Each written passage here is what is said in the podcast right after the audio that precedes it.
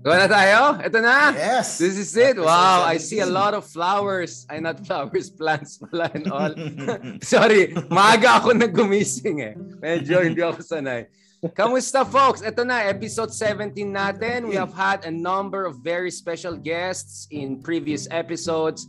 Uh, we are good friends, Lele Claudio from California, Bay Area. We have our good friend, senatorial candidate, civil society leader, of course, Samira Gotok. Today, we have another very special guest, also a good friend of ours, one of the leading political analysts in the country, a political scientist by training, a good friend of ours throughout the years, uh, former chair of political science department at University of Philippines Diliman and currently lecturer at De La Salle and he's also finishing his PhD in Australian National University. So we have a political scientist in the town. So we're gonna have some serious discussions about surveys, ano yung Surveys. ano yung mga Haydarian survey, ano yung scientific survey, ano yung mga alam mo na, alam mo na this. So yan ang pag-usapan natin today. But of course, we're also going to discuss what happened over the weekend. Did the House of Duterte pass down the baton? Ano kung anong laman nung binigay niya kay kay BBM? We can we can discuss anong laman nun, di ba? Oh, okay naman si BBM so far. So okay, we, we assume that was in good faith. And what are the implications? So we are very lucky to have uh, Cleve with us today. Cleve as in Cleve lang siya. Kumbaga kung may Sarah without H, siya Cleve lang. It doesn't Cleve stand lang. for anything Cleve lang. else. Cleve lang. Kamusta, uh, Cleve? Uh, welcome to our show. Hi Richard, hi Mark. Uh, si Richard, uh, yung uh, leading political scientist. Um, hello. Um, Ito na, happy mga to be here in masahe, masahe. Yeah, and then si Mark, nalaman ko na uh, isa sa mga influential political vloggers. So hello, Mark. Numero uno, political blogger. Right? Numero uno, Nan political DDS, blogger. nan DDS. Malalaki Nan DDS. Oh, yeah, okay, medyo- Hindi, ka Merong, merong ano doon. Meron. Speaking of that, I think I beat the DDS on engagement Ayun. last week. I think a Trending new week. record has been broken. As of thi- this morning, I think uh, 6 million ang engagement nung isang post natin. Na parang prank lang. So, Mm. I had a... So, pag-usapan natin yan. Because Usapan this is natin, where ano ba nangyari? this is where we want to start serious discussion. Ano ba talagang survey, no? Scientific survey, no? Uh, at dyan, uh, gustong gusto ko na kasama natin si Cleve because Cleve, I think uh, uh, you are uh, finishing your PhD in the same school na na- nagtatapos natapos din ng PhD ni ano, 'di ba? Ni Doc Ronnie Holmes ng, ng ng Pulse Asia, right? I mean, I'm not implying anything. I'm just saying, you know, like, you know, I'm just saying, small world, right? Small world. So, Yes. pag, pwede natin pag-usapan ng Pulse Asia, SWS, may mga latest surveys din nang, nangyari. Mark, bilang number one non-DDS blogger, do you have a question to me? Kasi two weeks ago, ako yung ano medyo nagde-trending. Last week, Right. this week naman, si Richard naman, talagang lahat ng mga Grabe kaibigan na. nating DDS vloggers, eh, puro hey Darian, hey Darian ang laman. Know, pati yung man. mga memes, pati yung mga, eh, ito, nagsimula lahat dahil sa favorite, nila favorite, favorite. na No, Hey favorite. Darian Survey. Ano Yun! ba Darian Survey na yan, Richard? Gusto ko yan. Gusto ko yan. Para Gusto sa mga hindi nakakaalam. Right. Kasi parang hindi pa one-third ng uh, initial numbers na pumasok. Oops. Yan, inaano na natatroll na yata tayo. Hindi pa pumasok yung alam mo kung maga na-post ako ng 3 PM, by 8 PM mukhang may PR na sila, may press release na sila na BBM ay nanalo sa Sir Darian survey tapos meron pang ano eh logo ng ABS-CBN. Ano ba kinalaman? Kawawa na. Wala na nga ABS-CBN sa Excel. May Rappler, gano'n. So, I think yun yung medyo malaking issue. And uh, yeah, so obviously, medyo weird na uh, may, may discontinuity doon. I, I mean, parang weird na 130k lang yata followers ko pero parang million na yung engagement and emojis. But I think yung actually engagement is 6 million pero emojis na. So, nag-comment ako na parang ay parang may coordination na nangyari kasi nakikita ko sa Twitter, Facebook, hoy mga ano, mga kaano, vote tayo sa ano They were waiting for Tanya," you, ano? I know. Pero ano mo, troll, pang, kasi nakita ko si Thinking Pinoy, meron siyang ano, parang, yan, mag-vote tayo. So parang may heart si BBM, tapos si ano, like. Tapos sabi ko, parang hindi tama yun kasi pink si ano, di ba, si, si Lenny. Gawin na lang natin heart yan. Tapos baliktaran natin. So kaya, yan, yan ang survey. Grabe, no? So, explosive. So, hanggang ngayon may mga voting na ongoing. At let me be very clear, hindi ko siya i-delete. I will keep on uh, sharing it again. You know what? Because it's a minefield of data. Because ang dami mong masi-screenshot ng mga kababalagan doon sa mga voting patterns. ano. So, you know what? If I'm gonna do a study on yung mga medyo Maria Ressa-ish, I love this data. So sorry sa Raptor, they had to delete their own, but I'm not gonna delete my own. But now, anymore, Mark, so, you wanna go there? Because yeah, you wanna yeah, have alam a... mo, ginawa ko naman. Ang ginawa ko naman, kasi nainggit ako sa'yo. Nainggit ako sa'yo. So ang ginawa ko, sa, sa Facebook ko, gumawa ako ng 3-minute video kung saan gumawa uh, ako ng sarili kong survey na Manila Bulletin style. Kinopya ko na lang yung sa Manila Bulletin na may heart, ano, yung anim Nakita na mo ba yan, Clive? Clive, nakita mo yung Manila Bulletin ano survey? Yes, diba, nakita ko. Di ba parang emoji ni Lacson yung galit na ano? Kasi yun ang problema ko. Problema, Pag ilalagay ko lahat, cry, ubusan ng magandang emoji yan. kawawa yung iba, di ba? kawawa yung iba. Yung mga dulo kawawa. Pero ginawa ko yun. Kaya alam, alam nyo kung ba 3 minutes yung video? Kasi 3 minutes yung minimum nung monetize sa Facebook. Right. Oh. so, kung kung uulanin na din naman ng mga share at mga mag-survey might na lang well. din tayo. De, might as might well. As well serve right. na natin sila ng Facebook ads natin mula doon sa channel natin. So yun, so yun yung ano. So, so ano yun. yung resulta sa iyo Richard? Ano yung lumabas? Ano yung natutunan mo doon sa resulta ng iyong uh, Haidarian survey? Right. Um I think now I know what is the feeling of combined forces. na kumaga yung meeting nangyari sa weekend a day before na feel ko na yung combined forces like you know, you whatever you want to say, they're organized, right? And organization matters in elections. For me, ah, I mean, I, for a moment, I took it very seriously. Like FB alive na nga ako 9 p.m. Eh, kasi parang serious ito, no?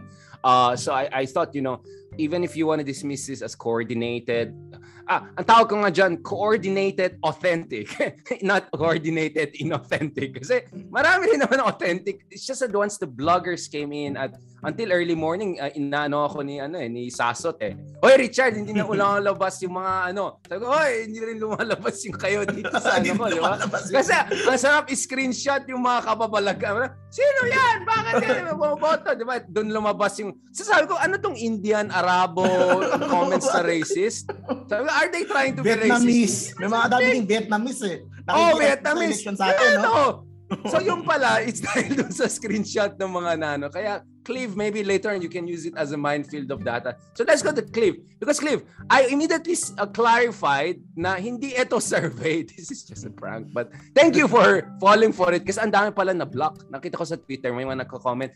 Na, uh, kailan ba tayo ma-restore ulit? Sila sila nagde-text. Anong nangyari to after survey ni Daria? Nakikita ko sa, sa Twitter. So yan, na, na honey trap sila. So Clive, can you please explain to our audience in a uh, I don't know, hindi naman palengke language, but in a not so jargonish language, ano po ang totoong scientific surveys? And yung online surveys, can they be under any circumstances actually valid? Uh, or yung mga surveys lang ginagawa ng analog quote-unquote ng uh, Pulse Asia established, is that the only way?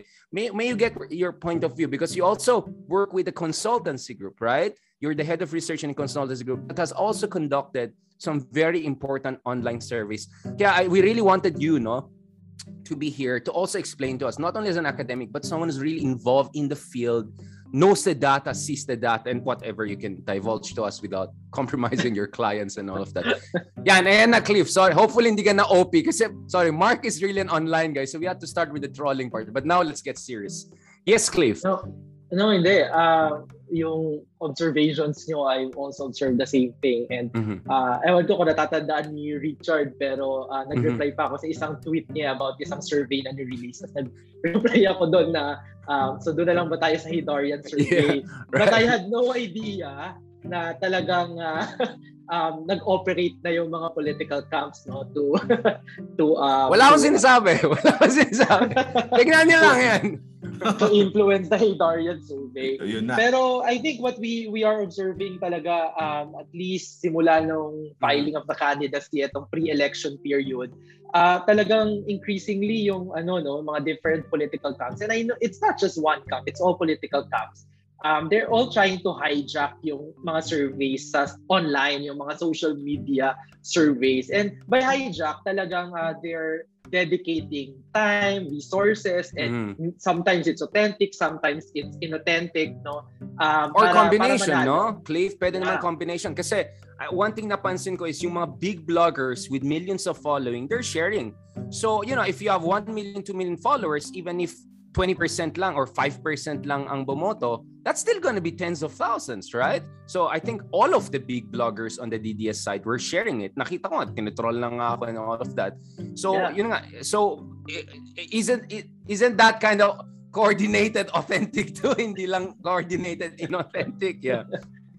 It's just, I think it's in the same way na, di ba, kapag ka meron silang uh, inaaway o kaya right. naman gustong komenta o kaya naman gusto talaga nilang baguhin yung uh, parang flavor of conversation sa isang topic talagang may ano eh may uh, call to their forces na oh punta tayo dito I mm-hmm. think it's the same way eh, na o oh, tara right. dito tayo sa Manila Bulletin o tara dito tayo sa Hitarian Survey right. level mo na pala yung uh, Manila Bulletin Survey uh, mm-hmm. talagang mag- may Rappler din ah na-delete lang may Rappler din kaya and um, it's, di ba, uh, as you've observed, it's their mm-hmm. whole force, yung online force nila, combined authentic and inauthentic, really mm-hmm. to um, make their bets win in this election survey. Social Bakit, Cliff? Bakit sa tingin mo mahalaga para sa kanila? Why is this a top strategic priority during election process? Well, sa ganitong panahon na mm-hmm. pre-election period pa lang, surveys, right. yung function talaga ng mga surveys ay yung uh, perception at saka right. for fundraising. Public perception, napakahalaga mm. yun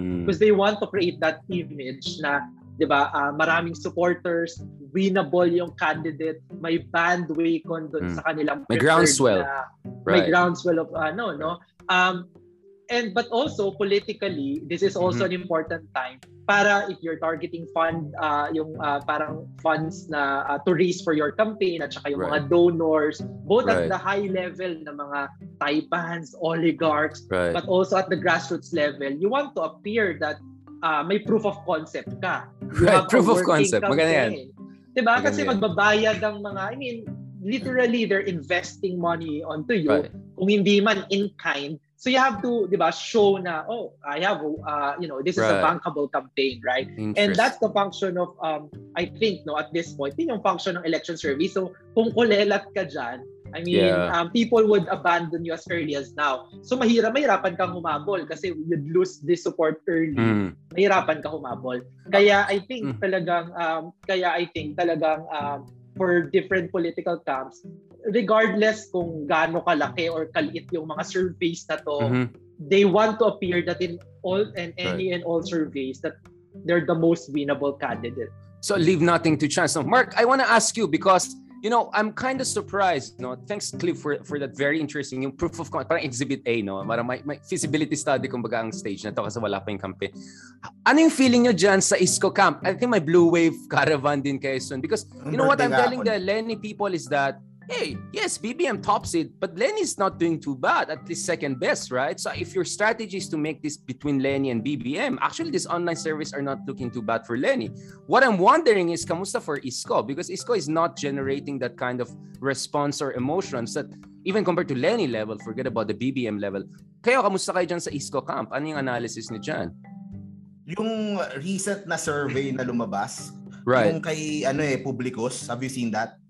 Malutikiha. Yung sa news eh. Okay, kay Malutikiha. Eh. So, diba kami, 8% lang si Isko yata. Yeah, pero 8.8, right? We'll, we'll just wait dun sa mga susunod na na right. na surveys. Um ayoko nang mag-comment din of course about Malutikia and lahat ng yan. So Yeah, I, you know, I medyo magulo na That's not what we're wait, gonna do in this year. We'll yeah, just wait for the S- SWS yeah. and the Pulse Asia survey and yung iba pang mga surveys. So uh, tuloy mm-hmm. pa rin, tuloy pa rin. Of course, uh, yung pagtakbo ni VP Lenny Siyempre may, may epekto yan eh. Siyempre may mga tao right. before na second choice si Isko, first choice si Lenny. So of course right. they go to Lenny. So medyo nag-iba ng medyo nag-iba ng uh, uh, konting strategy, parang ganun, medyo iba. Yeah. And alam naman nangyari yung buong away. Pero Yes, of course. Yun, ituloy lang. Basta tuloy lang. Uh, ang strategy naman is to go to different provinces and uh, right. suyurin na and uh, ilatag na yung plataforma ni Isko. So nagsisimula Kailan ba yung Blue Wave Caravan? Kailan ba yung Blue Wave Caravan? Sunday, birthday ni Isko at ni Doc Willie.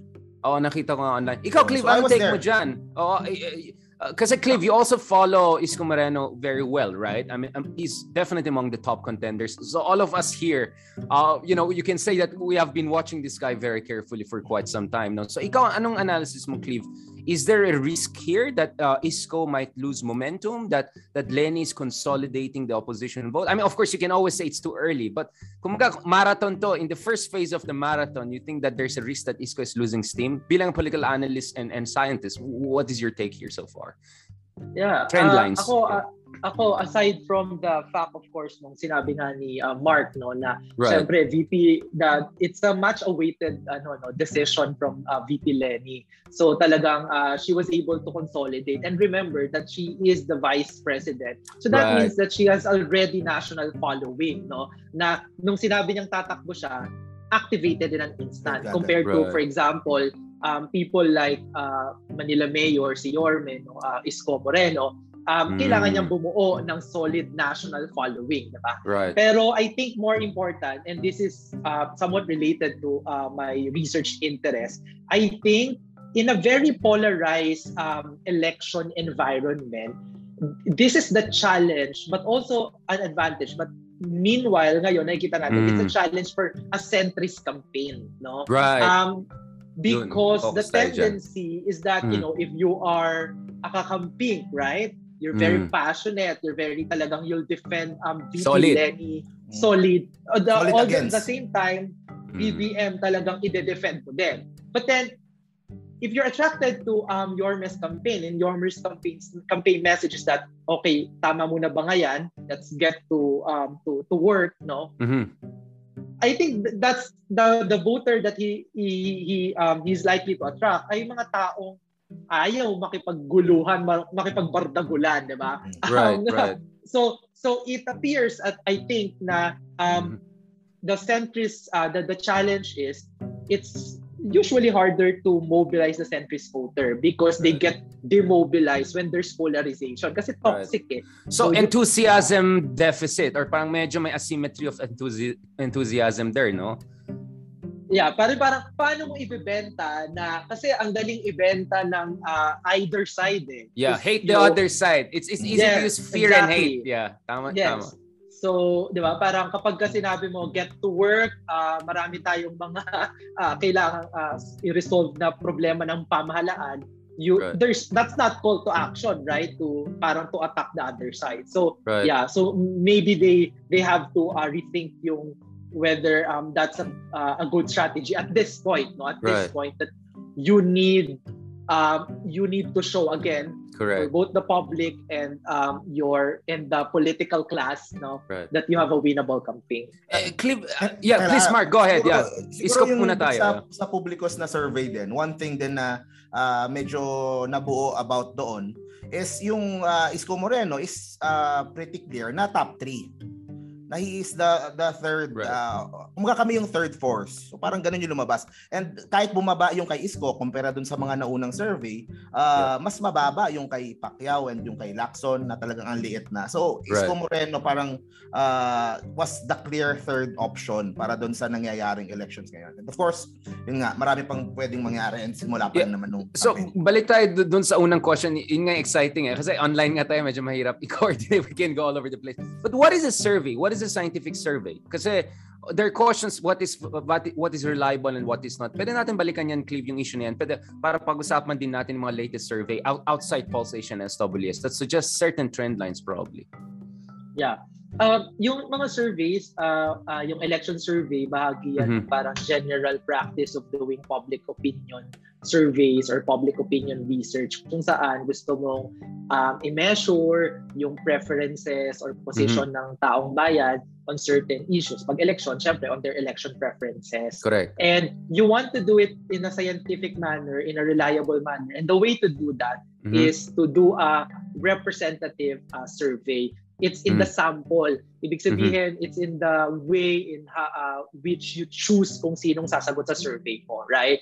So, Um, Hindi pwede yung kalye survey kasi, kasi syempre punta ka sa Tondo, alam mo sino manalo. Punta ka sa Bicol, Camsor, alam mo sino manalo, right? So that's not representative sample, right? I'm just trying to demonstrate to people what are joke time surveys, not real surveys. You cannot go to the stronghold of someone because that's not a representative sample, right? A representative sample means that, well, Philippines to, di ba? So the sample you get should kind of proportionally represent yung mga key demographics ng bansa natin, di ba? I mean, that's what surveys are, are supposed to do, di ba? Uh, can you explain more what is this? So, yung survey na kalye survey, if nakausap ka ng uh, 20 tao sa kalye, tatanong mo sinong iboboto mo, uh, ginagawa ko yan ngayon dun sa mga uh, mga nakakahalubilo ko, randomly, baka natatakot na sila sa akin, but I do that. Um, yung results noon is totoo lang, valid lang, it's only true for the people you have um, interviewed and surveyed mm. as well. No? So right. yung 20 na yon yung results nun, sa kanila lang yon So valid naman yon if what you say is that para sa 20 taong ito, um, si Yorme yung kanilang right. uh, preferred na presidente. Pero the problem is kapag ka inumpisahan mo na yung conversation lang, ito bang results na to ay representative or na-mirror or na-reflect yung preferences ng buong Pilipinas. Yeah, yung diversity Filipino, of preferences, right? Yes, yung, yung Filipino, yeah. Filipino voting um, population. I think right. clear naman halimbawa sa mga Pilipino na may mga baluarte, may mga baluarte yung ating mga Correct. politiko, di ba? So kapag ka tinanong mo lang yung baluarte nila, eh um, you're uh, quite sure na makukuha mo medyo um, yung resulta favorable doon sa Baluarte. So what you want to do in generating a representative sum is um, randomly, no, yung tinatawag nating random sampling ay kailangan mong pumili ng mga tao sa buong bansa representing different demographics. Usually, ginagamit dyan ay uh, region, so Luzon, Visayas, Mindanao, mm-hmm. NC, uh, Luzon, inahati pa yan sa NCR, tsaka yung um, the rest of Luzon or what we usually call Balance Luzon. Mm-hmm. Um, Visayas, Mindanao, and some uh, most of the time uh, we also use yung population uh, yung uh, sorry yung age no? At right. saka um, socio-economic um, classes no? Right. So, so A B C D E right yeah. Yeah so para ma ano no? So from each of those categories at saka yung um, cross referencing ng mga categories na yon you want to get parang the right number based on statistical um, random sampling para makuha mo yung pulso ng buong bansa. So when you do yung online surveys na kanina nating pinag-uusapan, uh, actually yung social media Wait lang Cliff, uh, sorry, C- so, can sige, I pause you on that? Because one thing I keep on hearing from some of our friends is that, wait, wait, wait, ang ang boboto ay dapat 55 million, 60 million. Ang in-interview mo lang 1,200. Dapat in-interview mo. I mean, I think people forget what's a census, what's a survey. Bakit getting 1,200 representative sample is good enough? Why shouldn't you go and take 20,000 or 80,000 or 150,000, right? Why can why can just a thousand or two be actually good enough for you to have a margin of error just 3 to 5%? Pwede pa paki-explain yan sa ating audience? Yeah. Uh, yeah, hindi naman ano, hindi arbitrary no na parang you know, nagising yung ating mga pollsters isang umaga at sinabi na, right. na isang libo ganito no. So may mga iba't ibang consideration. Una, right. um do we want to know the preferences of like you know the 50 million uh, Filipino voters? We do. We want that is it possible that we interview each and every voter um, for you know for every census survey that we run? census na, exactly. Na census, census di ba? Ang tagal, ang tagal-tagal ginagawa ng gobyerno niyan. So baka tapos na yung election, hindi pa natin alam kung ano na ang lagay ng uh, right. um, electoral race, right? So right. so you want to meet halfway yung demands ng um, yung uh, logistical demands ng right. pagsasagawa ng survey. And there's a computation kung saan um, depending on the uh, level Sample size, confidence, yeah. right. no, yung level ng confidence ng survey mo, madedetermine nun kung gaano kalaki yung sample size mo. Right. And usually, um, yung 1,200, 1,500, this is a pretty good um, number um, na sample size no para makakuha ka ng um, ng results na representative to the uh, to the uh, Filipino voting uh, population. Do do do we want to uh, parang is it possible na increase pa natin ng 2,000, mm. 2,500? Yes. Pero uh, if you look at it statistically, hindi mo na ganun sobrang na-improve yung, yung level of representativeness. Yeah. Yes. Right, right. So hindi mo na na-improve yung level of confidence dun sa results mo. So it's no longer uh, parang hindi na cost effective in that sense. Right, no? Parang right. um, doing a survey of 2,000 people right. um, is almost the same as doing right. 1,500.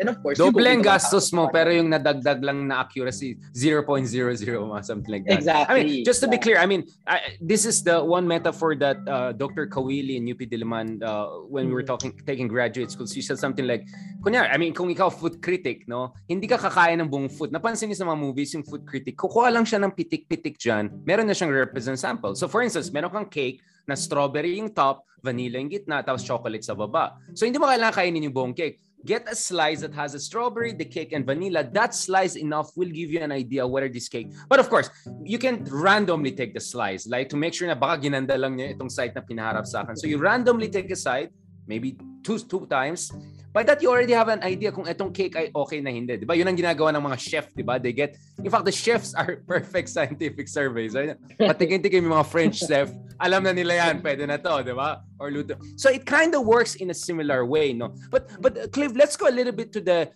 dirty logistics of this because I remember back in undergrad nung sa stat namin gumawa kami ng survey sa Payatas and then I think I remember mm-hmm. as something like yung prof namin sabi niya oh we do a survey in Payatas and then randomly like I don't know take count to 10 then turn right then that then take that street and then the next one count to 100 10 20 and parang ganun eh meron kami parang no, parang some randomness para lang hindi lang ito lang part ng barangay ang right. kukunin namin para makukuha namin ng sample from all important barangay. Something like that. I remember something like that. Been a while since I've done actual surveys because it's one thing to say we get representative sample but how is it done on the ground because kasi Mark minsan narinig ko yung parang pwede mo i-chopper isang tao sa gitna ng barangay. Tapos, bahala na siya mag... No, I mean, like, um, people are wondering, okay, gets ko yung abstract idea, di ba? Pero how mm-hmm. do you do it mm-hmm. across the Philippines? Like, do they drop off people from parachute sa gitna ng Cagayan? You know what I'm saying? Like, yeah. how does it happen, right? Yeah, yeah. Um, well, hindi. walang para walang parachute. Walang parachute, di ba? Random daw eh. um, pero I think important before I go into the yung ano nga no, yung uh, dirty talaga yung kitchen, uh, yung dirty kitchen ng oh, science, uh, di ba? Oo. Nitty-gritty ay um yung idea ng random. No? Ano bang ibig sabihin ng random? Ibig sabihin ng random ay dapat yung buong population na sinasurvey mo, um, right. yung universe mo, kung saan mo kukunin yung sample, ay may equal chances sila of being selected as a respondent. Right, no? Right, so parang right. loto, di ba? Parang raffle. Dapat may equal chance na isa lang yung maboboto. Hindi pwedeng dinaya mo, hindi mo nilagay yung pangalan ng iba. No? Para right. kayo-kayo lang magkakaibigan manalo sa raffle no? or sa sa loto. No? Um, So that that's the idea. And so how do we do it or how do posters do it um, yung actual? Eh, nag uh, nagagawa sila ng listahan ng uh, mm-hmm. barangay no and then mm-hmm. sabi ko nga mm. kanina may mga key demographics na involved right. no so bumubunot, no? Literal talagang bumubunot, no? Ng mm. uh, anong barangay papupunta. So may loto sa loob ng ng, ng mga survey agencies na may, oh. ne, ne, ne, ne, Bika, ikaw. Ako po, para shoot natin yan. Binobola nila doon sa lugar mismo. Kunyari, pag, kunyari, paglapag ko sa Laguna, o anong barangay pa tayo pupunta? Oops, barangay Puno. Punta tayo doon. Sorry, Cliff. We need to get to oh. this kasi yeah, yeah. madali explain yung abstract. Sige, gets na namin. Right. Pero anong dirty kitchen? Yun gusto na malaman eh. How is it done, right? yeah, yeah, yeah. Uh, ano, uh, much of it naman syempre ngayon, ano na, uh, computer assisted na, 'di ba? Automated right. na, no? Wala so you make a Oo, wala na, no? You make a program na kung saan nililista mo lahat ng barangay, tapos right. given the considerations nga nung gusto mo ng representative sample, bubunot ka. So for example, binunot na bunot ng system na barangay, uh, saan ba, si, saan ba barangay ni Richard? Mari-reveal. Privacy violation ko yan. so halimbawa, uh, barangay... Basta, kunyari, Ilocano ako from Ilocos Sur. Yan, Santa Maria. That's where my mom comes from. So, uh, okay, okay, let's say. So, okay. in a specific barangay doon. So, you, ano, you you send uh, mm. interviewers there, no, yung mga survey enumerators mo, para mag-interview right. ng tao doon, no? And yung sinasabi ni Richard kanina, experience niya na oh, for every limang bahay or for right. every uh, ganitong kalye, yun yung kukunin mo. That's um you know, that's the practice uh, um, among different pollsters, no. Right. Kasi that's random enough, no. Again, equal chances. Hindi ka naman uh, hindi mo naman dinaya na right. ay dito yung barangay ng uh, malakas sa, sa, sa, nakita mo puro picture ni Isko pumunta ka doon, di ba? Sa isang barangay ilang tao ang kinakausap usually? Uh, de- depende, uh, depende, depende 'yun dun sa pero kung 1,200 um de- depende no, pero pwedeng siguro 15 to 20 mm. people. Pero yung 15 to 20 people, uh, they represent kapag ka kumbaga i-multiply mo yung demographics. Yeah. Ano na yon thousands and thousands of people na yung nire-represent right. nila, 'di ba? In right. your in your survey, no? Um I think ano din, uh, ano to um I think na dun sa um, ito isa so ita, isa to sa mga tinatawag natin ng mga um, non-sampling error no right so yung so dahil may involvement talaga ng mga actual people yung ating mga ito yung mga face to face survey na pupunta sila doon no mm-hmm. um there may be chances there may be times na ano na um, humingi sila ng tulong sa barangay o kung hindi man hindi sila humingi oh. ng tulong sinam, sinamahan sila no And ito so may tanod. Tayong, diba? May, may tanod. Yan. So, ito, Yan ang mga gusto kong discussion. Yan. Diyan tayo. Wala tayong wala pa tayong uh, sobra talagang systematic recording kung gaano ito. Pero it's also right. quite uh, uh, we we know that that ha- also happens on the ground no kahit right. naman kasi hindi ka gumagawa ng election surveys yung mga ibang mga ano lang research lang na bibisita ka sa community sometimes it's impossible that you do it without you know the barangay following you di ba parang right. people na sinusundan ka nila lalo alam nila yan na right. ano yan ano yan no pang election di ba yep, so yep. um doon pumapasok yung uh, mga challenges sa paggagawa ng face-to-face survey halimbawa mm. Um ngayon um conversation sa mga um, nag-aaral ng um, surveys, eh, si Richard din, I think kasali sa conversation na to, yung right. um, takot ba yung mga tao kapag sumasagot sila sa right, survey, di ba? Right. Because so, hindi leading yung questions. Mm. Cleve, no? Yes, hindi leading no? yung questions. Gusto mo ba si Isko? Yung mga Gusto mo ba si BBM? Nakita mo yung sa Kalye survey na Uh, sino po gusto nyo dito sa mga presidential ball? Tapos si BBM. Nilalagay na yung finger doon. Yeah. hindi pwede leading. Yeah. Hindi pwede leading, leading questions. No? You have to give complete kaya, freedom. Right. Yeah. O kaya naka-t-shirt yung tanod na sumusunod, 'di ba? Ng yeah. uh, B- ng BBM, 'di ba? Alam mo na 'yan, alam mo na 'yan. Yeah. You know what diba? to do. So, right these are ano naman, these are uh, rare instances. But I think uh, it's important na yung mga posters natin, they're transparent about these possibilities para ma-appreciate ng mga tao na it's it's a science, no? But like any other thing in science, no, accidents could happen, no, there may be errors mm. from time to time, 'di ba? Parang mga laboratory experiments, hindi naman laging 100% ay uh, right. accurate yung uh, mga experiments. No? So, uh, yeah, I mean, have you heard ay, have you heard yung ano, yung kay ginagawa naman for example nila DG Voice? Kung saan uh, they pick pero kay, kay ano yan di ba? Oo kay uh, Prof. Contreras. Pero uh, they yes. use their mobile phones pero random pa rin yung pagpili sa kanila.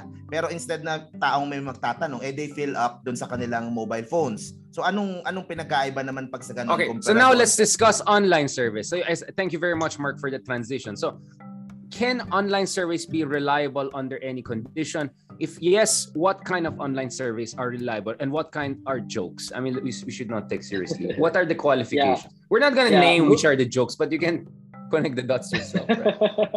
yeah, uh, good question, Mark. Thank you for that. Um, so, so that traditional practice is to do um, face-to-face surveys. Pero nag-raise mm. na ako kanina halimbawa ng isang possible issue, isang what we call non-sampling error kung saan pwedeng out of fear, out of um, parang may mga kasamang yung mga survey enumerators, they could mm. provide false preferences, right? They could provide false sure. answers. Yep. Right, no? And so yung mundo ng surveys, no, it's continuously evolving and churning out different strategies to um, to improve, no, yung pamamaraan ng pagsa-survey. And that includes itong panibagong teknolohiya na online surveys. In fact, um, if you look at the practice ng mga advanced democracies no sa iba't ibang bansa halimbawa Estados Unidos, mga uh, United Kingdom, Australia no um, more or less you'd see that um, more often than not ngayon ay mas nagre-rely na sila on either online surveys, no? At uh, iba-iba yung online service eh. Pwedeng mobile app, no? Mm. Pwedeng um, through email, pwedeng um, website, no? Pwedeng tinetext yung link, no? So pwedeng SMS based, no? Um, mga digital surveys um, or telephone surveys, no? Na yun sa US ay uh, uh, standard practice pa din yung telephone surveys. And mm. the the the method of conducting surveys whether online, face to face, no, mm. or uh, by telephone, no, um, it, um, nagkakatalo, parang joke yung isang survey, no? Huwag po kayong magalit sa akin. Uh, kapag ka, hindi nila ginagamit yung science ng representative sampling, no? Yung statistical science, no? Ibig sabihin, yung sinabi natin kanina na randomized, na equal chances of being chosen, no? etc. no? Kumbaga, it's only um there are only parang improvements in how the, the, the survey is conducted and how you recruit participants. But essentially, the statistics should be the same, no? Pero, ang maganda dito, at um, mm-hmm. digital surveys, kasi kung dati pen and paper, di ba? And you have mm-hmm. to send people to um, how many barangays all over the Philippines, that takes time, no? Um, you right. may need um, one, worst two months, no? Uh, to be able to complete just one survey, di ba? Um, so with innovations in technology, in survey technologies, you can do it faster, no? And syempre, cheaper, mas cost-effective na means of um, doing surveys. That's why um, sa ibang bansa, no, mas preferred na nila ito um, na na doing uh, na, na, na na means no of um, mm. doing surveys, especially that um, in terms of like reliability, no, in terms kung gaano ka accurate yung results nito, no it's not again it's not in the method hindi automatically lahat ng face to face okay. Kasi kalye survey is face to face right? Mm, but right. that's not scientific. That's not uh, random sampling. In right. the same way that not all online surveys are wrong or invalid. Some of them can be scientific. Uh, how, how Cleve parang kasi of course, there are also cons. I mean, first of all, I mean, from I know Ipsos, for instance, I think University of Michigan, they have been doing a lot of this online. I know this also in countries in climate with climate of fear, they do a lot of online. I mean, I don't know Russia, right. some of these countries, right? Kasi ang hirap yung face to face, eh. especially kung there, hindi lang barangay tanod, baka KGB na yung kasama ng ano mo, di ba? Hindi mo alam, baka KGB na yung nag, uh, ano sa'yo, di ba? So, mm. exactly. So, so I, you have no choice, right? You rather go into the other formats. And I've seen some of the surveys done in Russia and other authoritarian countries with elections, so electoral autocracies. Mm-hmm. Not too bad. Not too bad yung results because I've been following that to see if whether this works in the Philippines. The reason is why is because SW survey said seven to eight out of 10 Filipinos feared that there could be victims of EJK, right? right? And we know where is EJK happening, and we know which is the biggest demographic for voting. Just connect the dots. That's why I'm sorry kung may nagagalit sa atin dyan ng ibang friends natin, but I'm just pointing out the non-sampling uh, reality here. In a climate of fear, especially in the Philippines, you can even say it's worse in the Philippines dahil hindi naman widespread EJK nangyari sa Russia. It's more targeting journalists, certain here. Grabe yung sa poor communities where a lot of these surveys are done. So, so that's why online or, or, or alternative ones increasingly could make sense. But what will make an online, parang ano yung legit online, ano yung hindi legit na online, right? How can we distinguish? How can our viewers know, ay, ito, tingnan mo yung method niya, joke yan kasi wala kang control, wala kang randomness, etc. Ito, may ginamit na siyensya, so pwede yan. Kasi napansin ko, uh, some groups, we have seen some online, including from the consultancy works uh, group you're, uh, you're attached to. Maybe you can say a little bit background also about your consultancy group and what you do. And why are your surveys, for instance, uh, why are they also valid way forward, uh, despite the fact that they're not face to face or the traditionally uh, done one? Yes. So kagaya nung um, uh, uh, yung sinabi ko, no, um, if you try to uh, if you try to uh, use the same science, statistical science, survey science, no? but the but your met your means of doing survey is digital, then that's a legit uh, survey, no. Mm. Yun yun uh, yun yung ating pwede mapagkatiwalaan, no. Um, ngayon, um, yung challenges of making digital surveys do uh, parang conduct surveys na representative yung sample may different challenge siya doon sa face-to-face surveys, right? right? right. So for ex- um, so um, for example, um, in in our firm, no, yung uh, WRN research, no, we, uh, kung saan gumagamit kami ng digital surveys, no, mm-hmm. yung challenge mo diyan ay how do you make sure that when you uh, recruit respondents online, um, mm-hmm. that um, you are uh, uh, ano to, uh, na representative at random yung uh, recruitment mo, right? Right. So one of the things um, that parang two things, no? One of the things that's um, that, that's uh, why is this a challenge is because um, not everyone is online, diba? In a country right. like the Philippines, alam natin right. yun, no? Parang pwede siguro United States or kaya right. United kingdom, di ba? Everyone's, you know, you, at least the internet penetration. So may class bias ka na agad. So immediately right. there's a class bias. If you're you're relying on certain technology, which is very limited. Exactly. Yes, Pero tapos so, majority ng voters mo actually hindi from middle class, right? Exactly. Na dahil sinasabi natin na ang pag ang, ang dapat ang ating goal ay equal chances and if you right. limit it to um right. uh, parang uh, internet users then maybe uh, then then ano no then uh, may may excluded population ka, right? right. So that's uh, one challenge. Um, at least for WRN and other digital pollsters are probably um, doing this as well. Mm-hmm. Um, the the way to um, meet this challenge is that um, you um, you recruit you try your best to recruit respondents mm-hmm. especially in areas where you know that there um, na hindi masyadong mataas yung internet pe- the internet penetration rate in the Philippines is not too bad no it's not too bad no sakto lang um. Mm. Pero meron ka pa din, no? So paano 'yon, no? So 'yon. So sometimes um you can uh, parang you can blend, no? You can do offline hybrid. recruitment pa din for mm. areas na talagang wala kang um, online respondents. So hybrid no? method, um, parang hybrid method, yeah. Yes, no? Yeah. O kaya or, naman, tawag, pwede, yeah yeah, or pwedeng ano, pupunta ka sa bahay nila, no, and you yeah. ask them to um you ask them to complete an online survey, maybe using a tablet or something, no, maybe using a phone, no. That's also possible. Um, but the other way to do it is also to take care of it um, in um, post-survey analysis, no. Ito um, given the So obviously, know, um, since we started doing surveys, halimbawa mga Gallup surveys na even before uh, mga early uh, 1900s, ay um, syempre, uh, patuloy yung pag-aaral ng mga statistician on how to improve right. yung uh, statistical, uh, yung survey statistics. No? Kaya ngayon, possible na din na if you cannot take care of the um, the parang randomized sampling in the recruitment stage, you can take care of it uh, in the post-survey analysis. No? So what you do is you assign weights no o pabigat o kaya mm. pabigat no so Ibig anong mas reliable, halimbawa, anong hindi ganun ka-reliable, parang ganun, yeah.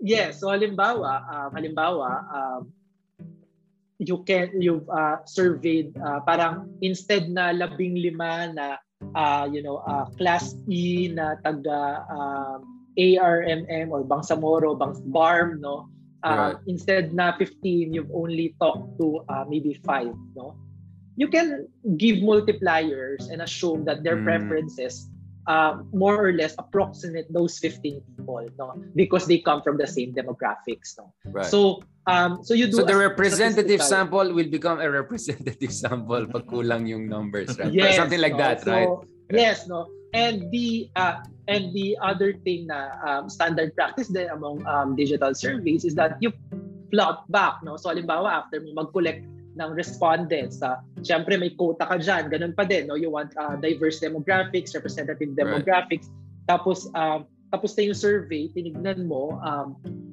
uh, saan galing mga probinsya yung mga um, respondents mo, syempre, you'd see naman on the map, no? Ah, okay, puro taga Metro Manila lang respondents ko. Right. So you know that that's not going to be representative yep. of your population, right? So there are statistical adjustments that you can do to make mm. it as reliable and as accurate as possible.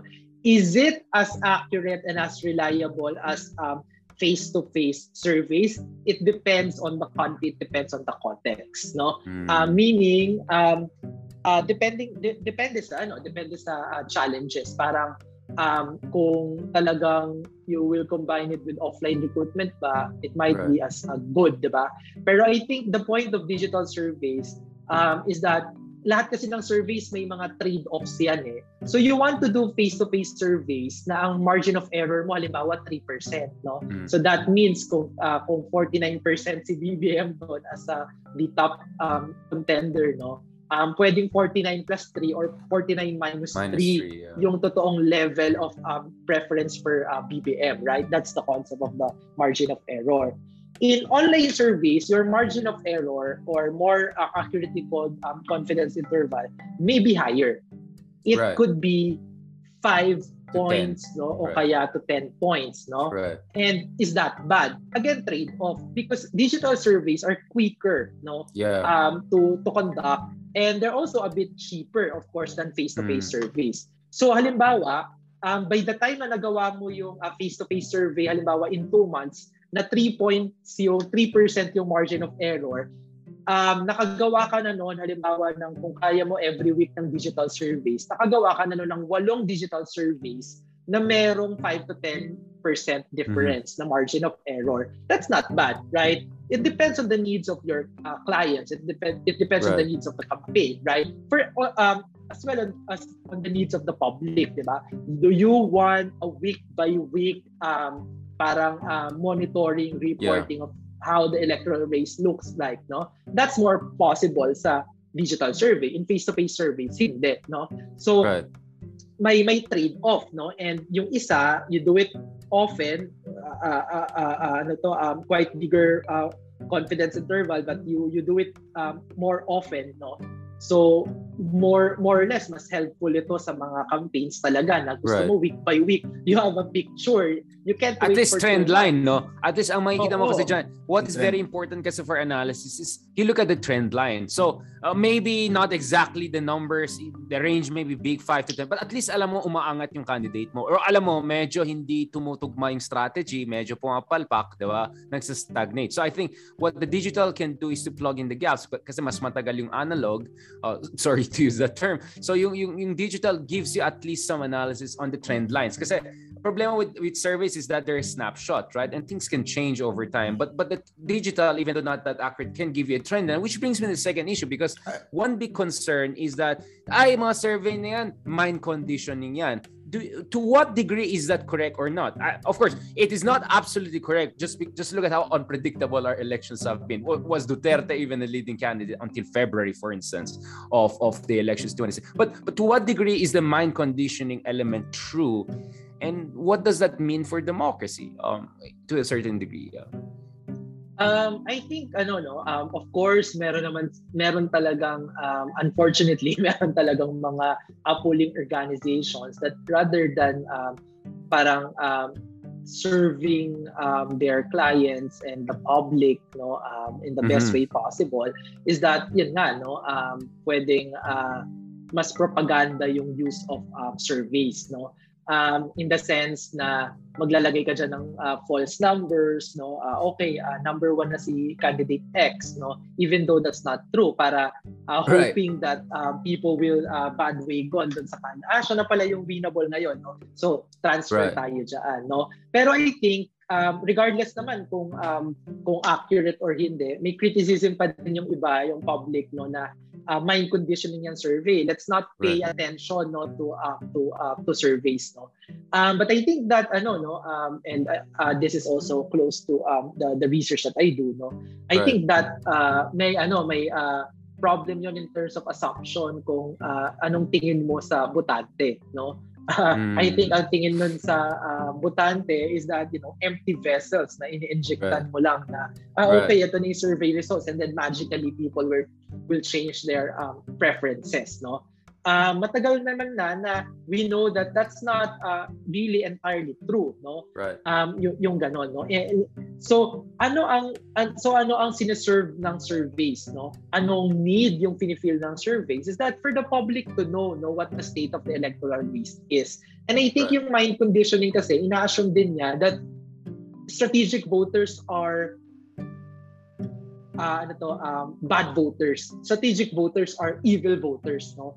Ang ibig kong sabihin nun, may assumption kasi yung iba na dapat bumoboto ka lang according to your conscience. Uh, dapat right. bumoboto ka lang according to who you want. But that's not how elections work, right? Um, at the end of the day, um, may isang mananalo based sa pinakamaraming boto. And right. it, isn't it right for the public to know, no, mm. given the change in the electoral race, kung okay, kung nagbago na yung top 3, sino na yung mga mas iboboto ko dito sa top 3?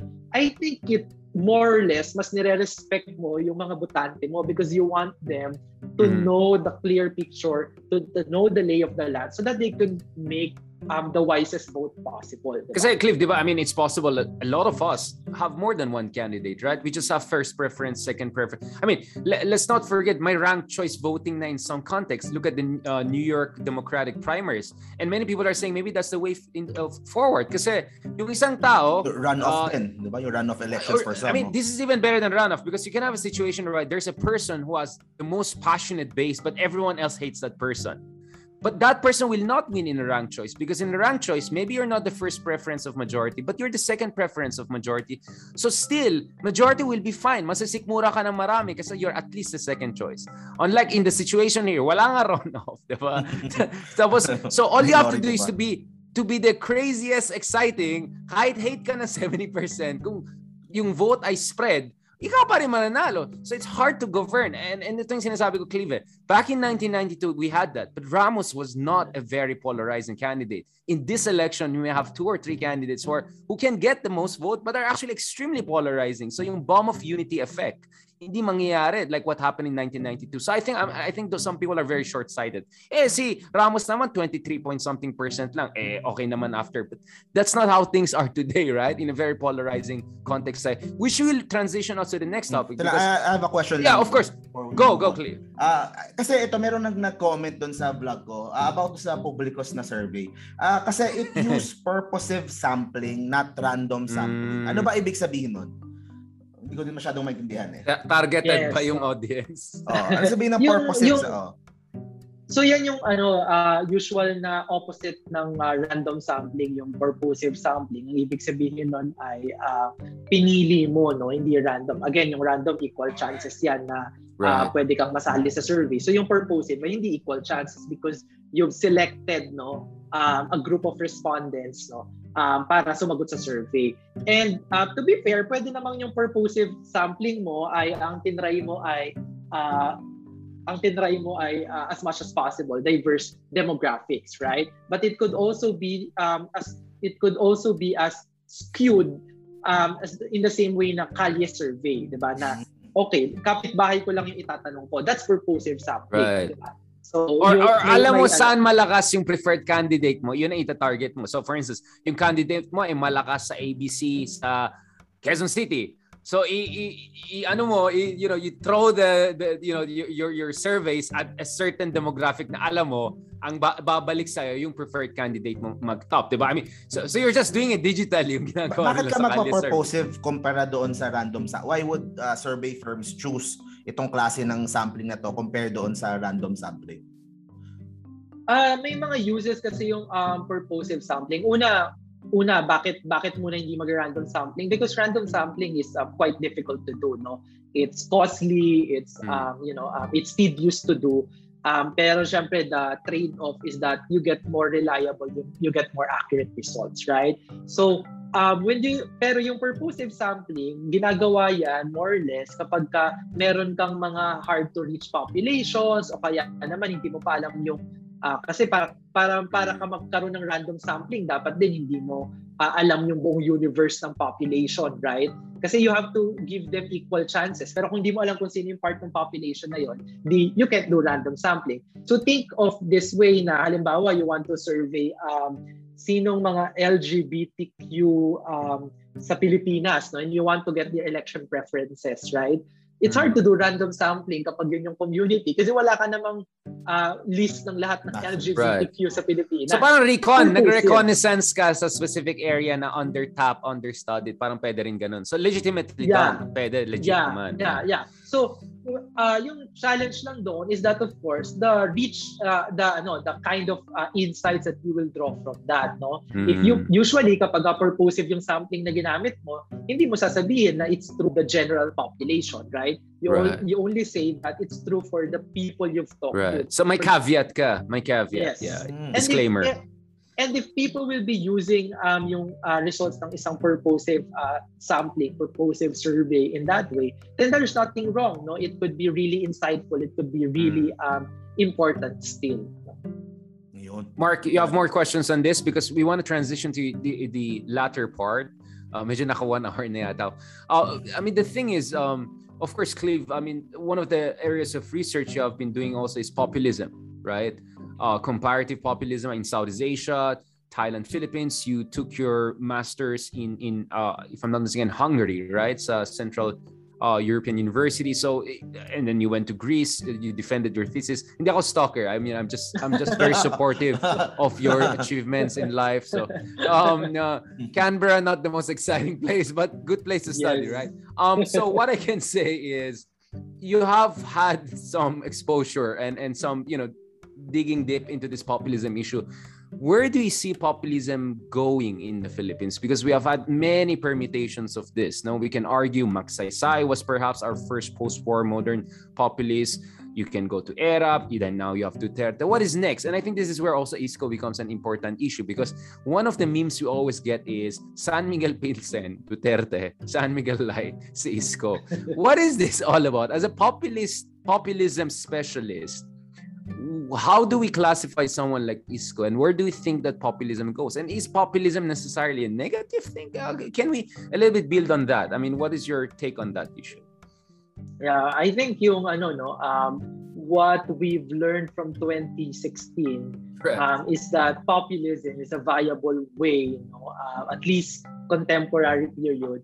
Um, I think we've also learned that syempre in the Estrada period and the right. FPJ na dinaya ni uh, former President Gloria Madam. Arroyo. Yeah. Uh, Madam, yes. Uh, so, um, what we've learned from those elections, syempre, is that uh, populism, populist mobilization is a viable way no, to get to Malacanang. No? So, what is populism then? No? Right. Populism is um, I think at least um, uh, the way I see it is that it's a it's a strategy, no, to gain um, electoral power to win elections na hindi ka usually ang ginagamit mo is to appeal to the to the public to appeal to the masses no um and emotions the, and emotions so, I was yes right. no so to appeal to the people so you won't really use yung parang party na you know may mga party organizations sa ground may makinarya right. o kaya naman yung parang clientelism patronage na vote right. buying yung um na ano din na uh, medyo um, usual din sa Pilipinas but direct appeal to the people no? And of course to be able to catch their attention you um ano ba perform uh, you perform no? Um, sabi nga halimbawa ni Benjamin Moffat no? Um, kasama diyan sa populism yung bad manners no? Because that right. appeals to that appeals to the people that catches the attention. And kailangan lagi ka ding nasa um, lagi ka ding nasa media no? And to be able to do that of course um you use a discourse no? Of uh, the good people versus the bad elites no? Um, and uh, that means that um, you frame politics as uh, uh, a battle between um, the good versus the the evil no? Kagaya ng uh, the drug addicts as the evil right. diba and their mga mga enablers na dilawan no? Right. and then good people are the DDS people. That's so Cliff was was Pinoy populist then in that sense? Because uh, former President Aquino the late President Aquino also had this Dan Matuwid laban. Sa corrupt is is that also a form? Kasi I mean my point is that sometimes if populism is defined so broadly then it's the only game in town. I, I don't think you can become a president in a majority poor country without being populist in one way or another right? It's just a matter of light ka ba pilsen ka ba or or or imported Budweiser ka ba I, I don't know what is your take on that? Because I've been also right, really right. Uh, trying to analyze this for years now. Yeah. Right. Um, yeah, important insight yun eh. Kasi halimbawa nga, uh, mm. really um uh, really ano to brilliant populism scholar si Casmude and also right. classic works ni Max Weber kung babalikan mo yan uh, makikita mo eh na for yeah, them that yeah. um, in a democracy no kung saan may election ibig sabihin um, you win through a popular voting system eh meron talagang always undercurrent ng populism diyan kasi mm. you have to you have to mobilize people eh you have to appeal to the largest majority right, right? um sabi ko nga kanina uh, it's quite difficult to mobilize people if your message is quite centrist, di ba? Kasi hindi sila ma-excite. Pero kung sabihin mo na patutumbahin natin mga oligarkiya o kaya patutumbahin natin mga DDS, no? Um, uh, babawiin natin ang gobyerno mula sa mga DDS, then you excite them, di ba? Right. But syempre may mga may mga dangers, no? In fact, um, dun sa um, ni mong um, kay Pinoy halimbawa, uh, meron kaming study na ginawa eh, uh, part to ng team populism based in the Brigham Young University in the US. At uh, ako yung, uh, uh, isa ko dun sa mga um, nag-contribute ng uh, cases ng Philippines no na right. uh, mineasure namin yung level of populism sa iba't ibang mga Philippine presidents no and I'm not uh-huh. surprised na si Pinoy nga ay medyo ano mataas mataas no? Hmm. yes no that's uh, my point lalo, that's I've been yes. saying yeah. lalo na kung i-compare mo siya halimbawa kay Gloria Arroyo strong republic or no? Ramos technocratic or absolutely. Ramos yes Ramos yes, too no? pero yeah. si Noy Noy any and all speeches no of Noy Noy yeah. would always point to kaaway natin yung previous regime. Right. Tayo ay, you know, daang matuwid. And also, I think... Yung last zona niya, di ba? Andun pa rin sa Arroyo. Eh. Parang ito na nga, last zona na. Ito pa rin, eh, di ba? Pinag-usapan pa rin yung... I mean, this is the thing. My, because, you know, Cliff, the way I got around that, I really had to go through all the review for the literature is, is the varieties of populism approach. But exactly. even more than that, ang ginawa ko is consummate versus tactical populism. So tactical populism is during elections and all, medyo magpa-ek-ek-ek ka. But actually, once you're in, in, in power, you might be much more centrist. So Macron, very much there. Right. My suspicion is Isko could be along. Tapos talagang gagawin niya. Or I'll build a Mexican wall and then nasa power, talagang may crackdown, which is Trump's case, right? Uh, so in that sense, I would say Duterte, Trump, Bolsonaro, Bolsonaro are consummate populists, but Jokowi, Macron, some of these people are more like tactical populists. Yung sa elections, may mga papapa ganon, but actually once they're in power, they're much more centrist. And, and my contention is maybe Isko is more that than, than the previous. Of course, I use another term, polite populism, which is more like the pills and light, right? But for me, kasi mahalaga yan eh. Because there's the other way of Yeah, please Mark, go. And, and like, uh, sa panahon ngayon with social media and yung uh, 24-hour news cycle, parang could you win if you're not a populist? Or is it right. still possible for non-populist candidates to win? Diba It's the only like, way, game in town ba? Parang ganun. Is, yeah, is it like, the only game in town? Yeah. Yeah, for example, uh, kunyari sila, sila Ping Lacson and uh, 'di ba parang uh, hindi hindi it's not ano it's not creating noise eh kung if you're not mm. going to uh, go down that path eh. Possible pa ba ngayon mm. na manalo kung hindi ka uh, some level of populism ganon?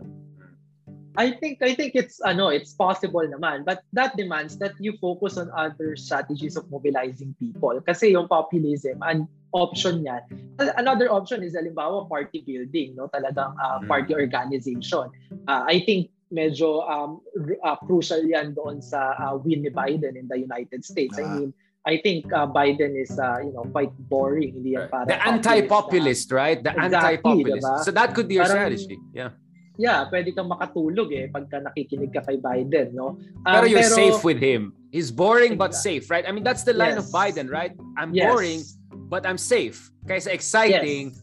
Kumbaga, walang, yes. yung, yung ex mo, exciting, pero pasagulero ng, ng bababae. Ito yung boring yeah. lang, holding hands lang kayo. Pero at least, sure ka. I mean, you know what I'm saying? Like, because that can work. In fact, I can give you another example. Italy. I think Mario Draghi is the latest prime minister, right? What is the yeah. point of Draghi? We have too many populists from right and left, exactly. right? May Salvini ka, exactly. meron, ayo, four star, five star, ten star. So, ang point na, no, no, no. Let's stop it. We need a technocratic approach. We have too much of populism and Berlusconi and all of that. It works yeah. too. So, you actually yes. can have, uh, I think in the past also, in 2008, 9, you also had a technocratic prime minister. So, uh, actually, uh, Mark, populism can also create its own anti-version, right? Uh, and, and interesting, if you look at President Duterte, he's both anti and continuity from Pinoy. So the populism in Pinoy, Yellow Army, naalala niyo, parang nag-next level. At the same time, he's anti you know, antithesis of, of, of Pinoy. So, so parang kumaga parang pandemic yan, maraming mutations in different direction. the same thing, right? Populism can also have many mutations. But another important thing, Cliff, sorry, I'm, I'm getting a little bit overexcited because I really love this topic. I'm very passionate about it. I was all about South China Sea and all, and then Duterte happens. Like, wala na akong buhay. I'm just gonna read any, just throw at me populism, right? But one interesting, kasi Mark, ito rin hindi natin pinag-usapan. We always talk about the supply side of the debate. Ano yung ginagawa ng kandidato? Anong ginagawa ng partido ng kandidato? Ang, ang magandang pag-usapan yung anong gusto ng tao because maraming tao ang gusto nila yung populist leader eh. Naghahanap sila ng populist leader. So yung populist demos, right? Yung term na ginagamit. We are all Duterte in that sense, right? Can you expound on that also, Cleve? Because I think we can connect that also to the issue of Marcoses being popular in martial law. This is not only about Marcoses doing troll farms, supposedly. This is also about some people wanting someone like Marcos, right? We talk about this with Lelo. Di ba sabi ni Lelo, parang, yung iba gusto lang Marcos para lang parang that's their way of saying parang F you, di ba? Parang, ano, Marcos ako, bakit? Yung mga ganun. so, the, the, the populist demos, the, the, the, the populist loving, demanding people, I mean, can we discuss that also? Yeah. Yeah, so yun nga eh, tama ka, laging uh, pinag-uusapan syempre pag populism, mga populist leaders kagaya ni Duterte, ni Trump, no, and uh, Viktor Orban of Hungary. But uh, missing sa picture usually yung mga passionate supporters ng mga populist leaders natin. Uh, sa work ko, um, I call it um, the populist publics, no? Right. Um, so itong mga populist publics ay may iba, syempre hindi naman isa yung motivation ng mga populist of course, publics. Of course. No? But we know from research na if you look at ano yung mga parang uh, converging characteristics right. ng mga populist supporters in different countries, you know na halimbawa sila usually mga um, disillusion sa present system, they don't right. feel represented at all, no? Kaya mm-hmm. nung sinasabi nga na, okay, this is, uh, ano ba, uh, uh, fuck you to uh, to everyone no could be no what we call the protest vote no it's a, right. it's an anti-system vote no i right. i hate right. you all so i'm electing someone who would bring burn down the house burn down yes, to, yeah. to this political system no right. uh, i've been participating in this um, electoral process for quite a long time and Wala I, nangyari. I did I didn't get anything, no? Um, and I think mm. uh, a part of that is really true for um, Filipino um, populist supporters as well, no? Uh, halimbawa, yeah. in my ethnography of populist supporters, hindi mo ma-fault yung Filipino voter kapag sinabi nila, well, I know na medyo may mga ginagawang illegal si President Duterte, pero you know, I just want to see something new. I just want to see get something done. Um, so that all, parang may aspect din yan ng political imagination and political experiment. Eh. Mm. Yung mga tao, they also want to see something new kasi if it will always be the same things, no? Right. Um, no matter how parang good your platform is, no matter how, you know, great you are in terms of like governance, if you don't right. capture their political imagination, meaning um, ano bang pinapangarap ng mga ng mga uh, ng mga voters mo eh then um, kapag pinramis mo sa kanila ay uh, mm. You know um, in six to, in six years I can improve the economy by one point halimbawa yeah. parang hindi masyadong exciting if you right. may be really accurate and reliable in terms of that promise but sorry, you don't inspire right, me, right? right? Pero pag pinramis mo sa akin in six months, wala nang droga dito sa pesting bansang to. Exciting. And the, you know, you've captured my political imagination. So there's also that aspect um, na um, whether you really speak to the to the voters no and right. ito ano to eh uh, medyo old na nga to actually sa literature on mga poor voters pero yun kasi yung ano eh, yung, yun yung kapag nakikinig ka at saka, mm. you know, you respect the dignity of these poor voters. Uh, these, Cliff, can diba? you say more about Sorry. this? Because you were part of this project, I think with Dr. Nicole Curato and, and JL Corneli, among other friends, no, who we want. I think mm-hmm. Vote of the Poor project or something yes. like. Ano yung mga, yes. ano yung mga uh, find, key findings nyo? Especially dito sa mga mata pobre na kung ano-anong sinasabi dyan. Diba? I work with uh, ang partner ko dyan, si uh, Leloy, no? Ah, si Leloy pala. Sorry, yeah, yeah, yeah. Yes, Sorry, yes. Yeah. So, but oh, also, pala, uh, medyo Leloy, small uh, world. Yeah. Anong natutunan yes, niya uh, dun sa ethnographic studies niyo sa Vote of the Poor? Ano mga key findings ano, niyo? Uh, that um so we did a study on poor voters no so ako in particular no I okay. focus on the voters of Tatalon no so urban poor community yan right. at uh, inintindi ko ano yung mga batayan nila sa pagboto and what we've learned is that um, iba yung pamamaraan nila ng pagboto but it doesn't mean that it's a uh, nabobotante sila. No? Na irrational. Iba lang yung batayan right. nila. Hindi right? siya irrational. So, halimbawa, uh, why ba ang tingin ng iba halimbawa um, ang eleksyon yan ay panahon para halimbawa di ba pag middle class medyo ang tingin mo ang eleksyon ay panahon para i-prove ang prinsipyo ko. Uh, i-test ang aking moral values virtue all, signaling no? di ba? Eh doon sa mga na-interview namin ang eleksyon daw ay panahon para kumita para right. ma-distribute yung ninakaw sa kanila ng mga politiko. Circulation. Also, Circulation. Diba? Right. Sabi nga, uh, right. Makes sense. Talagang, I agree with them. It's reasonable. Ito, nag-stick talaga to sa akin eh. Doon sa isa right. kong in-interview, nasa sari-sari store pa kami noon. Ang sabi niya, Tama yan, tama yan. Eh, lahat, ng, lahat ng binibili ko may VAT, di ba? Tama. So may buwis. Tapos lahat yung pumupunta sa bulsa nila. So kapag ka nandito sila sa eleksyon, namumudmud sila ng pera, I just get it back. No, it's right. it's actually my money as well, right? right? So um so hindi parang makikita mo na iba't iba yung uh, uh, a community, you know, um, of poor voters would have a radically different motivation and right. appreciation of what the election means for them, no? Right. So based and, on their circumstances, right? Based on their may based alternative on their, rationality sila, yeah. Yes, no? And and they're also thinking because 'di ba parang yun nga hindi mo sila ma, ma, ma, masasabing bobotante sila kasi right right exactly they're also uh, processing eh yung kanilang right. uh, vote 'di ba kung ano yung mag-make sense sa kanila kasi um, Cliff sorry to cut you kasi uh, I remember a story I was told by one of our professor uh, Sir Bongwendo something like um the one reason na sumasayaw yung mga mga politicians at tuwan-tuwa yung mga voters is that that's their way to get back at them. Parang kayo, gagaguhin nyo kami for the next 3-4 years. Gagaguhin namin kayo kahit yung matanda si kahit, kahit si Mang Johnny nandyan, pasayawin natin. Sige. So, yeah. we, you look yeah. from the outside, yung mga, uh, ano to, parang grabe, yan lang yung level nila. You don't know actually, yeah. that's their revenge, right? Yeah. Sige, entertain nyo kami, tingnan natin. Oh, gusto mo mag-senator, oh, tingnan natin. Mag, ano ka, spaghetti ka dyan, di ba? Like, I think mga, this is what we ignore, this part.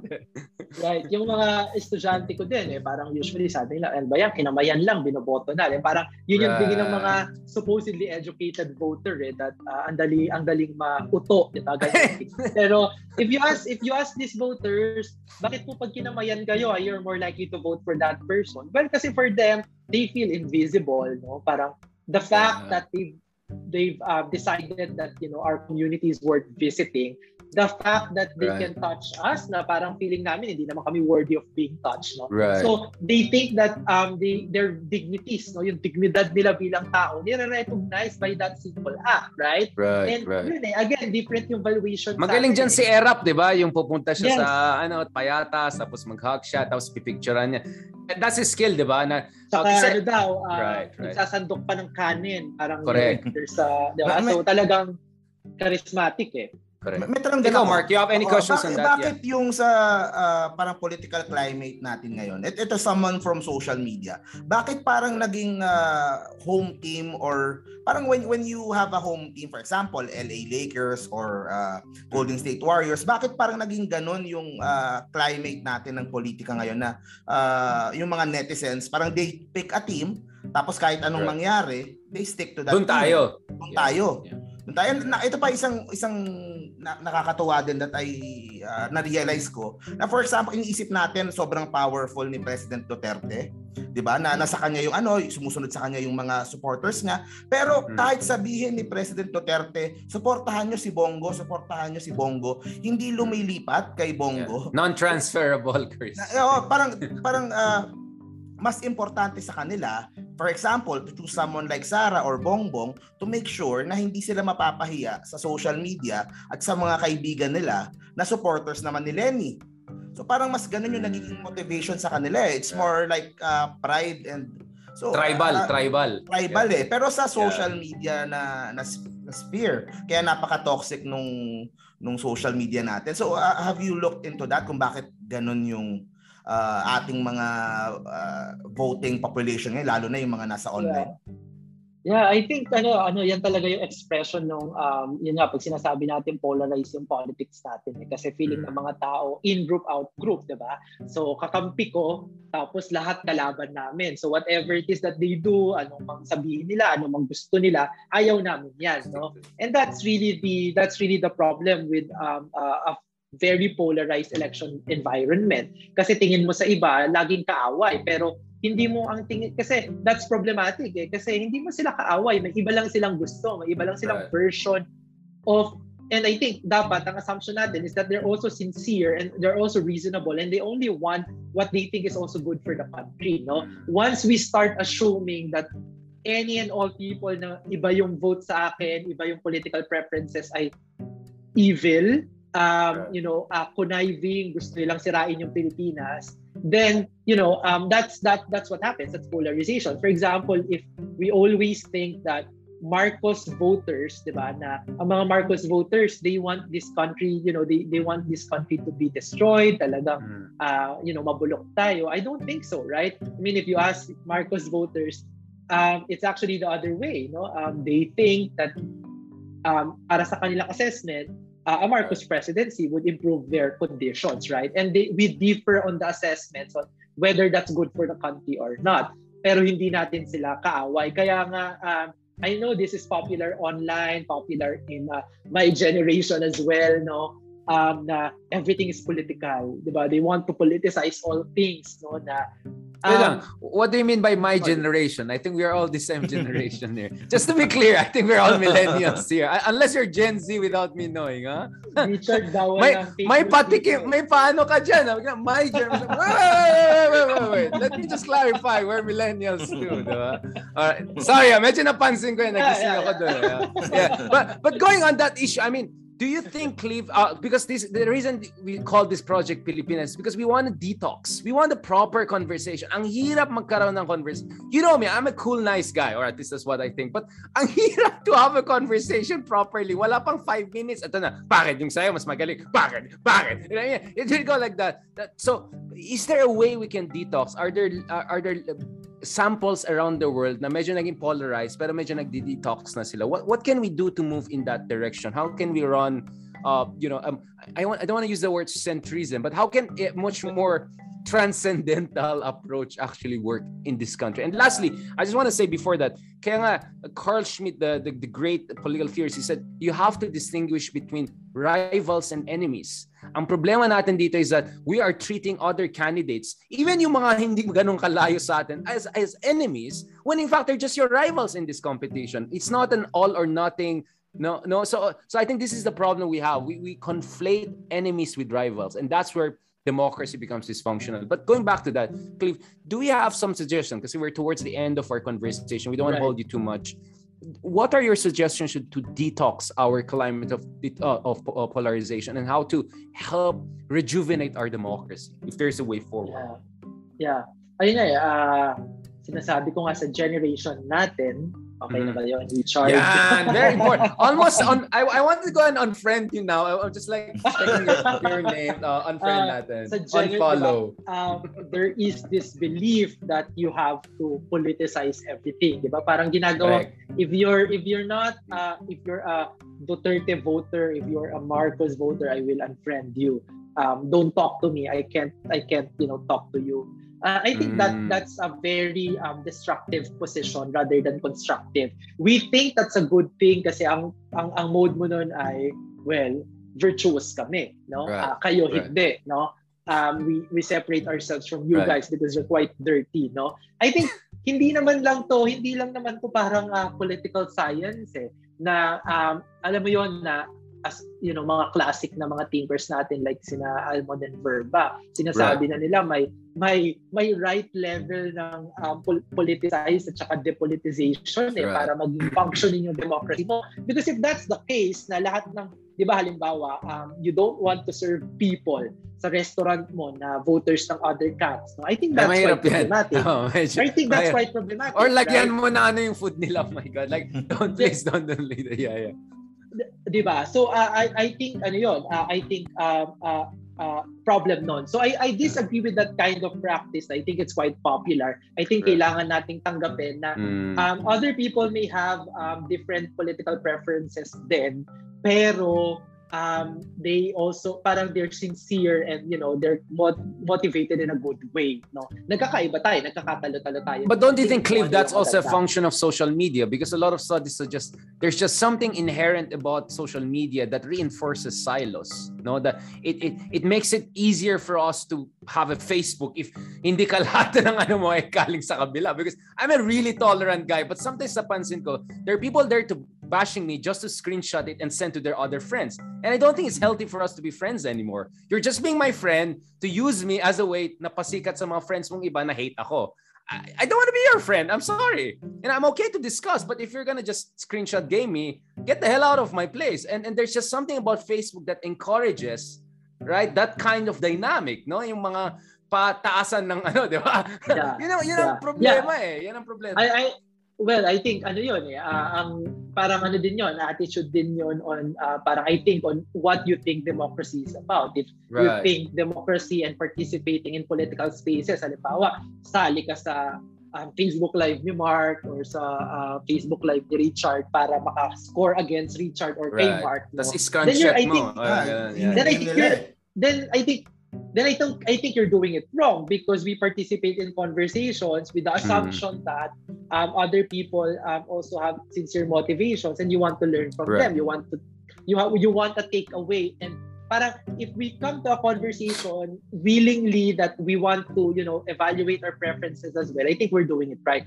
Pero pag sasali lang tayo sa conversations para mag-political points, political score. Troll. I think, yeah. ano yan eh, parang, eh, para lang tayong nasa kongreso, para lang tayong nasa senado, di ba? Right. I mean, Scoring that's what points. politicians, yeah. that's what politicians would do, right? We mirror that behavior, I think as voters, then that's going to be uh, mm. problematic, right? Right. So, uh, Mark, do you have something to ask before we try to kind of wrap this up?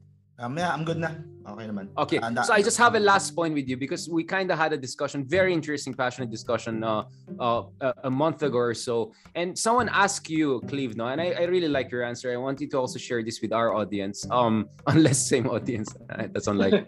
uh, someone said, is elections about really voting for lesser evil? Uh, is is that democ is that what really democracy is all about? Because I think there was this very famous quote na no good man runs for office. Like kung matino ang tao, you don't want to enter politics, especially ours, right? What do you have to say on that, Cleve? And and you know, there are certain candidates who said something very offensive, maybe some from your community. We're all the same generation, but of course we have different communities. Do you want to say something on that, Cleve? Because I really like yeah. your answer. Yeah. Heart, yeah, heart. Yeah. Yeah. Uh, madami akong feelings dito eh. As you've, uh, you've heard my response to this question. I like that. So I really love that. Feelings, Please. No? Yeah. Pero I think I think ano, uh, una I want to unpack that um, question parang by raising that um, it may be it, it may appear that in you know middle class communities and online communities that the that the dilemma every election time is that it's about voting for the lesser evil or, or voting right. your conscience right but this is not a dilemma shared by all communities no of True. Filipino voters no so it takes a certain level of um kumbaga privilege diba na ang assumption mo is that election is about test of moral values, test of principles, etc. No? But for many communities then, um, and hindi ko sinasabi na invalid yon pero I want to say na there are also other ways of um, appreciating the value of an election. And for many uh, Filipinos, it's also more pragmatic than moral. No, their vote is you know um, how to improve their lives, everyday lives, how to lessen their everyday miseries. No, mm-hmm. so alam nila halimbawa uh, magnanakaw lahat ng mga tumatakbo, uh, sinong iboboto mo? Uh, well, kung sino yung maggagawa uh, ng um, health center dito sa sa amin, no? Is that ideal? No. Uh, but you know, I want the candidate who will be, you know, who will deliver the best kind of service in our community because that's what matters most to me. I think that's also um, a reasonable um, right. uh, kind of like voting, right? The other thing I want to say is that um, thinking about um, you know thinking about politicians as evil or good, you know, or mm. angels or whatever, no? Correct. Parang parang feeling ko medyo innate sa political discourse natin kasi ano eh medyo may Catholic values, Christian right. nation, and all that. So we tend to think of that way. I think um, it's very populist actually, no, yung ganong mm. klaseng thinking, no? Because um, when you say um, lesser evil, um, you're actually saying that you know um, some candidates are evil pa rin. Um, and ano, Just less diba? lang. Yeah, Evil yeah. pa rin, di ba? And syempre may angel dyan. Pero ano, di ba, anong usual na um, solution para hmm. kalabanin ng evil, di ba? In in Catholic terms, ano ba? Exorcism, no? Um, or, di ba? Okay. Parang, okay. kapag, ka, kapag nakikita mo yung right. ibang group ng tao as evil, right? Yep, malaki problem. What what what what um how that how would that end up, no? Ah, uh, ano ba? Ipapapatay ba sila? I-exercise ba sila, etc. But morally evil no if you if you um, construct politics if you view politics if you view elections as moral uh, as a as a, something that's moral that's very um, populist because the problem with that is that once something is considered evil there's mm-hmm. no other way to deal with that than to be right. really fully antagonistic right, right. Um, and i don't think elections should be um, should be um, viewed uh, should be viewed that way I think um, what we uh, what we can uh, what we can do is to see hmm. elections as a way na uh, may iba't iba tayong mga um, preferences and to weigh those preferences no so halimbawa um, this candidate is really um, you know uh, weak on uh, human rights and weak on the rule of law no? and mm-hmm. that's your parang that's your priority and di bagsak yung kandidato na yon so you evaluate other candidates so it's not exactly I mean of course there are red lines here na Kung right. Basta hindi mamamatay tao, ma-rapist diba? na mga alam yes. na natin. Okay.